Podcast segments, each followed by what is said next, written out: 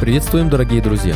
С вами команда «Сводок Украины». Сегодня 26 февраля и 733-й день полномасштабной войны России с Украиной. Украинские города вновь подверглись российским атакам. ВСУ вышли из Ласточкино, а Зеленский впервые озвучил потери украинцев за 2 года войны. Европейские лидеры из 20 стран собираются в Париже, чтобы увеличить поддержку Украины. США критикуют белорусские выборы, а Пекин осуждает американские санкции. В то же время стало известно, что Россия потеряла в Украине более 75 тысяч военных за 2 года. Назначенные Москвой власти депортировали украинцев из Запорожской области. Россияне в то же время бросились скупать приборы для измерения давления, а правительство одобряет строительство гибридных тюрем, чтобы экономить на заключенных. Подробнее об этих и других событиях, произошедших сегодня. Спикер Таврия Дмитрий Лиховый сообщил, что украинские подразделения отошли от поселка Ласточкино на Авдеевском направлении. По его словам, отход от поселка был произведен для организации обороны по линии населенных пунктов Орловка, Тоненькая, Бердичи. Это, в свою очередь, усложнит дальнейшее продвижение россиян по данному направлению. Украина догнала Россию в производстве дронов «Камикадзе», аналогов иранских дронов типа «Шахед». Об этом заявил министр по вопросам стратегических отраслей промышленности Александр Камышин в эфире национального телемарафона. По его словам, украинские образцы похожи на иранские и по количеству взрывчатки, которую они несут, и по дальности действия, и по другим техническим параметрам. Он сказал, что на этот год возможности Украины произвести такие дроны уже ничем не уступают России. Министр добавил, что в производстве других образцов БПЛА Украина также имеет успех. Напомним, ранее Александр Камышин заявлял, что украинский оборонный сектор в этом году увеличился в 6 раз. Сегодня ночью российские войска нанесли удар из зенитно-ракетного комплекса по поселку Песочин в Харьковской области, попали в ангары с зерном и повредили технику предприятия. Всего за минувшие сутки артиллерийским и минометным ударом подверглись более 15 населенных пунктов Харьковщины – Казачья Лопань, Стрелечье, Готище, Двуречная, Синьковка, Петропавловка и другие. К счастью, обошлось без жертв. Но возле населенного пункта Большие проходы Харьковского района от подрыва на мине погибли 2 молодых мужчин – 32 и 19 лет. Одновременно с этим российские войска нанесли авиаудар по Юнаковской общине Сумской области. В результате этого разрушен частный дом и 2 человека погибли. Также вчера вечером в жилом секторе Днепра из-за обстрела российских военных были повреждены 10 частных домов и несколько авто. Пострадали также мужчины 41 и 49 лет и женщины 20 и 60 лет. Все они в больнице. Нельзя не отметить, что за прошедшие сутки произошло 95 боевых столкновений. Горячее всего сейчас на Марьинском направлении силы обороны Украины отбили 40 атак. Президент Украины Владимир Зеленский на пресс-конференции в рамках форума «Украина. Год 2024» впервые рассказал о потерях украинской армии за 2 года войны с Россией. По его словам, с начала полномасштабного российского вторжения погибло 31 тысяча украинских военнослужащих. Киев не раскрывает количество раненых и пропавших без вести. «Я не скажу, сколько у нас раненых, потому что Россия будет знать, сколько ушло с поля боя», — пояснил Зеленский. Если доверять этим данным, то соотношение потерь сторон минимум 1:2, так как Россия с 2022 года потеряла убитыми не менее 75 тысяч военнослужащих. Президент США Джо Байден встретится с лидерами Конгресса, включая спикера Палаты представителей Майкла Джонсона, в Белом доме во вторник. Встреча состоится, чтобы разблокировать миллиарды долларов экстренной помощи союзникам, включая Украину, и предотвратить прекращение работы правительства США. В недельном расписании Белого дома сказано, что Байден обсудит срочность принятия двухпартийного дополнительного документа о национальной безопасности и сохранении работы правительства.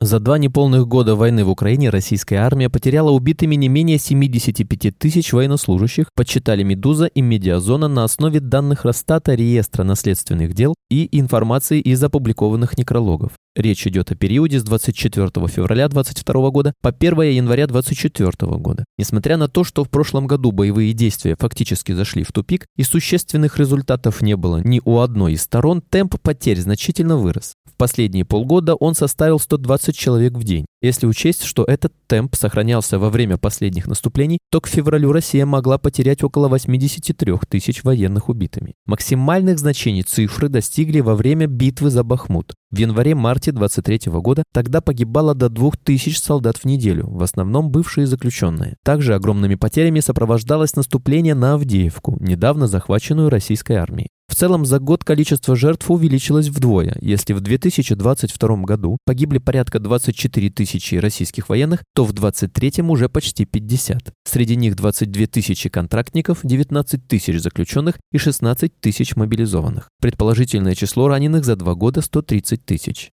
На протестных акциях, которые прошли 24 февраля в различных городах России, задержано как минимум 52 человека, сообщает УВД-Инфо. В числе задержанных участники акций в память об Алексее Навальном, антивоенные активисты, участники акций, жен мобилизованных и пикетов против пыток в тюрьмах. Наибольшее количество задержаний – 15 человек в Москве. За ней следует Екатеринбург с 10 задержанными.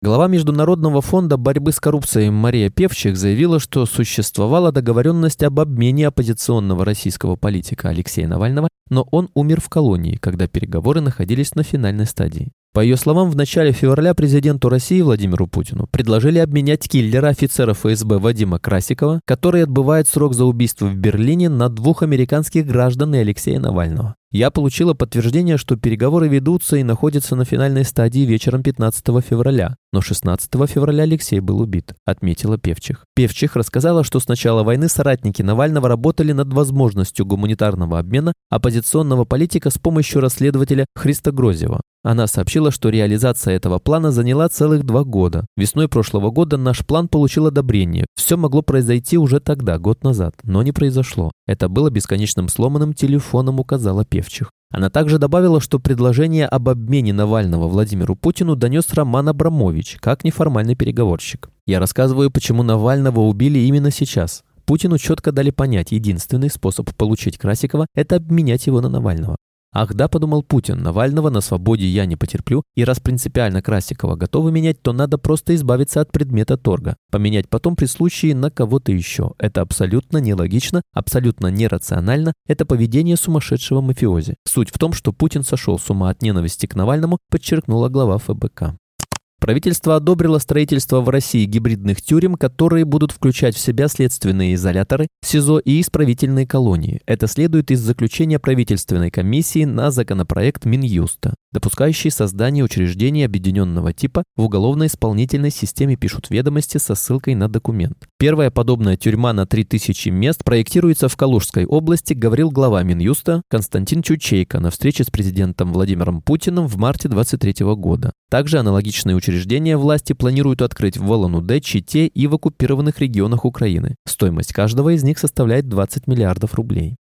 Спрос россиян на медицинские изделия для измерения давления в 2023 году вырос почти на 30%. В интернете было продано 2,2 миллиона тонометров против 890 тысяч в 2022 году, а в аптеках и магазинах 3,9 миллионов штук против 3,8 миллионов годом ранее. В общей сложности в прошлом году россияне потратили на покупку тонометров почти 12 миллиардов рублей. Такие расчеты публикуют «Известия». Ну и последняя новость на сегодня. Украинцев, которые не поддержали российскую власть, выселили из оккупированных территорий Запорожской области. Об этом в интервью пропагандистке Надане Фридрихсон рассказал губернатор Евгений Балицкий. По словам Балицкого, процесс депортации начался еще до объявления Россией о включении оккупированных территорий в свой состав 30 сентября 2022 года. Таких людей мы повыселяли, пользуясь положением, которое у нас на тот момент было, пока мы не присоединились в юридическом плане к России, сказал Балицкий. Спасибо, это были все главные новости к данному часу. Помните, правда существует, а мы стараемся сделать ее доступной. Если вам нравится наша работа, пожалуйста, поделитесь этим подкастом с друзьями из Украины и России. А если вы хотели бы помочь нам делать материалы еще более качественными, пожалуйста, оставляйте фидбэк. Это очень важно для нас и для распространения правдивой информации. Увидимся завтра.